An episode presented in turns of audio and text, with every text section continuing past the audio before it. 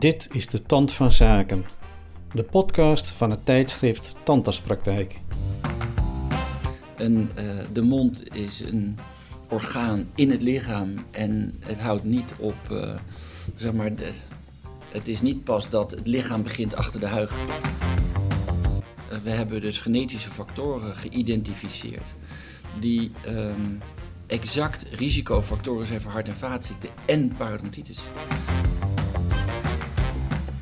En huisartsen zijn uh, absoluut overbelast en die moeten alles doen. En uh, wij zouden als, nou maar zo zeggen, als tandheelkundige beroepsgroep best kunnen helpen om mee te denken over de algemene gezondheid. We moeten het toch weten omdat we de patiënt behandelen en niet alleen een tand.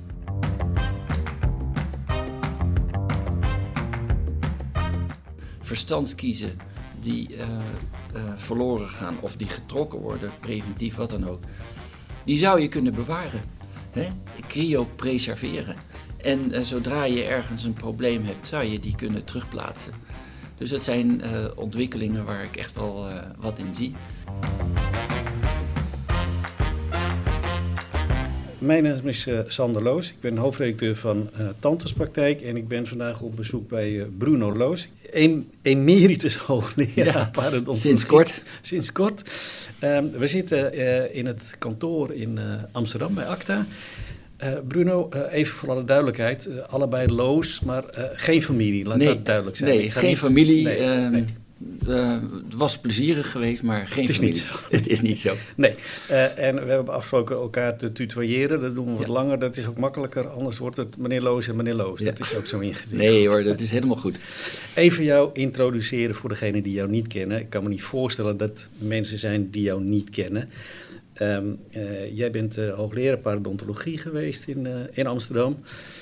Um, leg mij eens uit, wat was er leuk aan de parodontologie toen jij afgestudeerd was als tandarts? Op een gegeven moment kom je bij dat bloedend tandvlees terecht. Ja, ja. nou eigenlijk Sander, het was al eerder.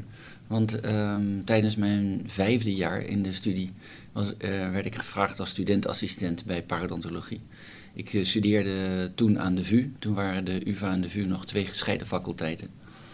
En uh, daar heb ik uh, de interesse natuurlijk, had ik al een beetje, maar dat is toen heel erg duidelijk uh, gecultiveerd, die interesse.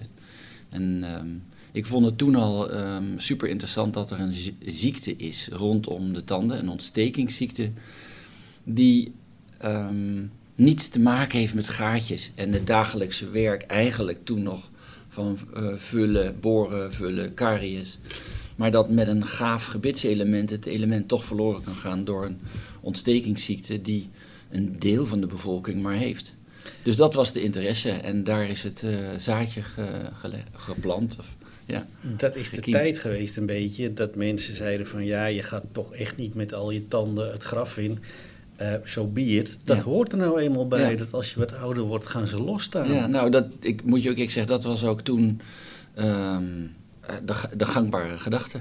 Iedereen die ouder wordt, uh, krijgt uh, verlies van het kaakbot rondom de tanden en kiezen. En ze gaan losstaan. En iedereen aan het einde van zijn leven heeft, heeft parodontitis. En verliest tanden en kiezen. En dat is ontstaan, die gedachte, door behoorlijk goed epidemiologisch onderzoek in de in de jaren, twintig jaar daarvoor, uh, zeg maar, eind in de vijftiger jaren. Maar dat waren allemaal gemiddelden. En toen men op een gegeven moment in de 60, 70 jaren later ging nog opnieuw ging kijken naar die data, zie je dat, dat, dat die gemiddelden bepaald worden door bepaalde mensen. En andere mensen hadden er geen last van. Dus dat is hoe gevaarlijk het is om altijd naar gemiddelden te kijken. Maar daar zit echt individuele variatie in, in individuele vatbaarheid. Um, toen ben ik uh, met uh, de medewerkers van de uh, vakgroep parodontologie, toen met bij de VU, naar, meegeweest naar een congres. En um, ja, daar was een, een, professor uit Zweden die ook in Amerika werkte en die gaf de hele dag een lezing en die vertaalde wetenschappelijk onderzoek naar de praktijk. En dat ging toen heel erg over de initiële behandeling. En dat sprak mij zo ongelooflijk aan dat ik dacht van die combinatie van het onderzoeksgegevens verwerken naar de praktijk, dat vond ik ontzettend leuk. Dat ben je blijven doen, je hele leven lang. Ja, dat heb ik geprobeerd. Ja, ehm, het grappige vond ik wel, je bent toch redelijk vaak in de publiciteit ook geweest. Dat dit toch een onderwerp is geweest dat door kranten werd opgepikt. Door, door de media werd dat gezien van, oh, dat weet nog niemand, we gaan die loges vragen. Ja, ja de, ehm, eh, het, het is vooral eigenlijk later, dat is later begonnen, dat is zeg maar vanaf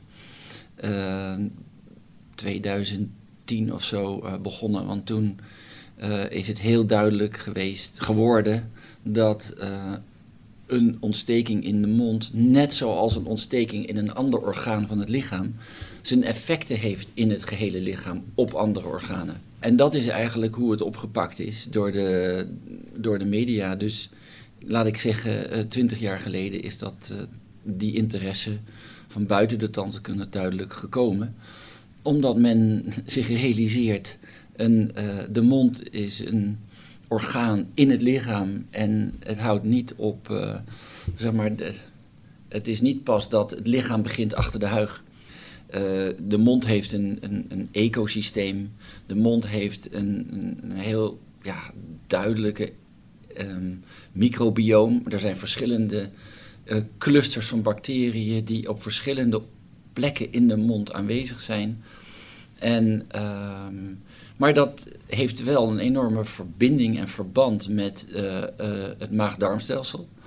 En we moeten ons heel goed realiseren dat het totale um, maag-darmstelsel begint bij de mond, bij de lippen zelfs, hè, tot aan de kont, van mond tot kont. En dat is het, uh, het, microbioom op de mucosa.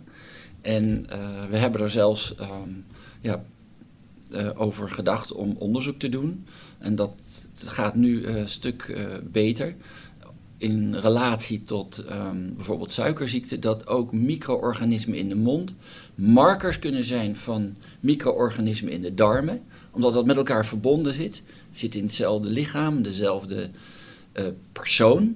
Dus uh, hoe die uh, bepaalde bacteriën tolereert of niet tolereert of daarop reageert. Hartfalen wordt in verband gebracht met uh, ernstige parodontitis. Ja. is natuurlijk wel altijd de kip en het ei verhaal. Hè? Ben je nou als je hartpatiënt bent vatbaarder voor parodontitis? Of veroorzaakt parodontitis misschien wel hartproblemen? Ja, nou, maar jij hier probeert een of-of te doen. Maar de nieuwste inzichten zijn dat het en-en is. We praten over, tegenwoordig over um, multimorbiditeit. Dat er mensen zijn die uh, een bepaalde zeg maar, constellatie hebben. En in die constellatie kunnen ze uh, um, parodontitis krijgen, zijn ze gevoelig voor parodontitis en gevoelig voor hart- en vaatziekten. Dus daarom gaan die ziektes samen. En, um, en er zijn absoluut aanwijzingen natuurlijk dat de risicofactoren, lifestylefactoren, die zijn gemeenschappelijk. Roken, Roken vet ja. overgewicht, een slecht dieet, eh, stress, dat is al bekend bij paro. Maar ook, kan ik je zeggen, genetische factoren. En daar ben ik heel trots op. De, eh, we hebben dus genetische factoren geïdentificeerd die um, exact risicofactoren zijn voor hart- en vaatziekten en parodontitis. Dus ja, in die zin zie je dat bepaalde ziektes uh, op een of andere manier uh, samenkomen en makkelijker samen terechtkomen als ze de kans krijgen om de kop op te steken. Want die lifestyle-factoren zorgen dan voor de, ja, de triggers. En ook natuurlijk die bacteriën. En het kan ook zijn, sorry dat ik je. Nee, ik zag wel dat je een vraag wilde stellen, maar ik begin alweer enthousiast te worden. Dat door die ernstige paro hebben we eigenlijk een wond in onze mond. En uh, nou, we hadden het dus in het voorgesprek al over dat uh, dat kan zo groot zijn als de oppervlakte van de palm van een hand of zoiets. En uh, dat wondoppervlak geeft de kans aan bacteriën om in het lichaam terecht te komen. En die zullen zich nestelen in uh, al atherosclerotische lesies die iemand heeft. Hè.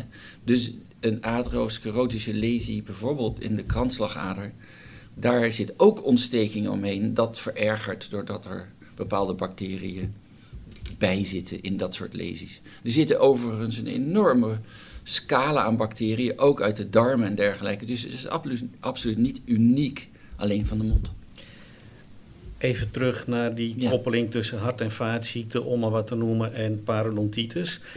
Als ik als algemeen practicus een patiënt in de praktijk heb met een parodontitis die we niet onder controle kunnen krijgen, die we niet rustig kunnen krijgen, moet ik dan bedacht zijn op andere onderliggende ziektes? Ja. Moet ik daar iets mee als, als tandarts? Ja.